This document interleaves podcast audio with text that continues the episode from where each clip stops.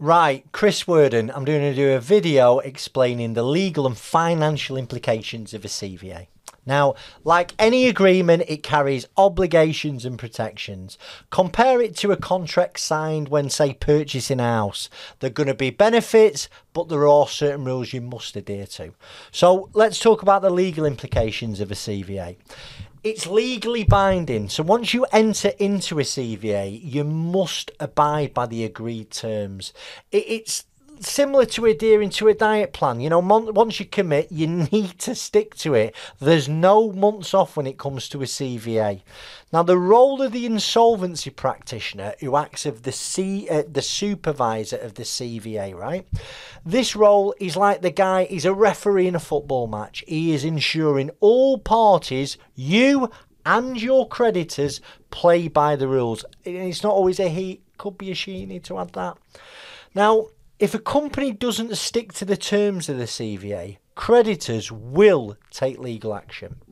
Now, it's like, you know, if you violate the terms of your lease at your office, you don't pay the rent, you're going to get evicted. Now, financial implications of a CVA. Now, the financial implications, it's like a CVA can help a company manage its debt more effectively. Um, you know, you're rescheduling your, your payment terms to better suit your cash flow. Now, however, if a CVA, right, it's going to negatively impact your credit rating.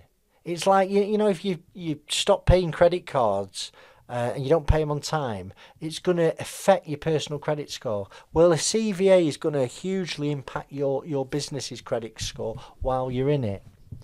Now, I've got to explain that during a CVA, shareholders might not receive any dividends. You know, they certainly won't be getting the money similar to the period of, of when you wasn't in a CVA, because you might have to pause big, big payouts to people involved in the business while you're in the CVA. Now, there is an impact on employees and wages. You know, CVAs can sometimes lead to job losses or, or certainly pay cuts. Which I mean, when your your business is back against the wall, some tough decisions need to be made, and you know some of those decisions may be job cuts. Some of those decisions might be looking at reducing people's salaries. Now, implications for directors, you know, the respons- responsibilities and potential liabilities of directors in the CVA process it might involve relinquishing some control over the company's finances. You might have to get a financial director in to, to actually manage the cash flow. You know, it's actually your decision making process that, that's got you in the position of a CVA.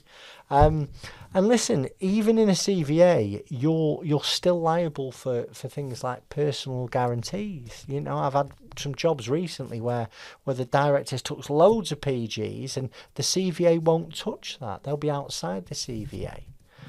So, listen, in conclusion, um, I've got to stress that CVAs are complex legal processes with serious implications. They can provide relief, but they also come with risks and responsibilities. If you are interested in a CVA, please don't rush to the first person who suggests it, uh, suggests it to you. Seek advice from insolvency professionals who have had lots of experience with decide um, with dealing with CVAs. I hope you found this useful. My name is Chris Worden and I'm from First Business Rescue. Goodbye.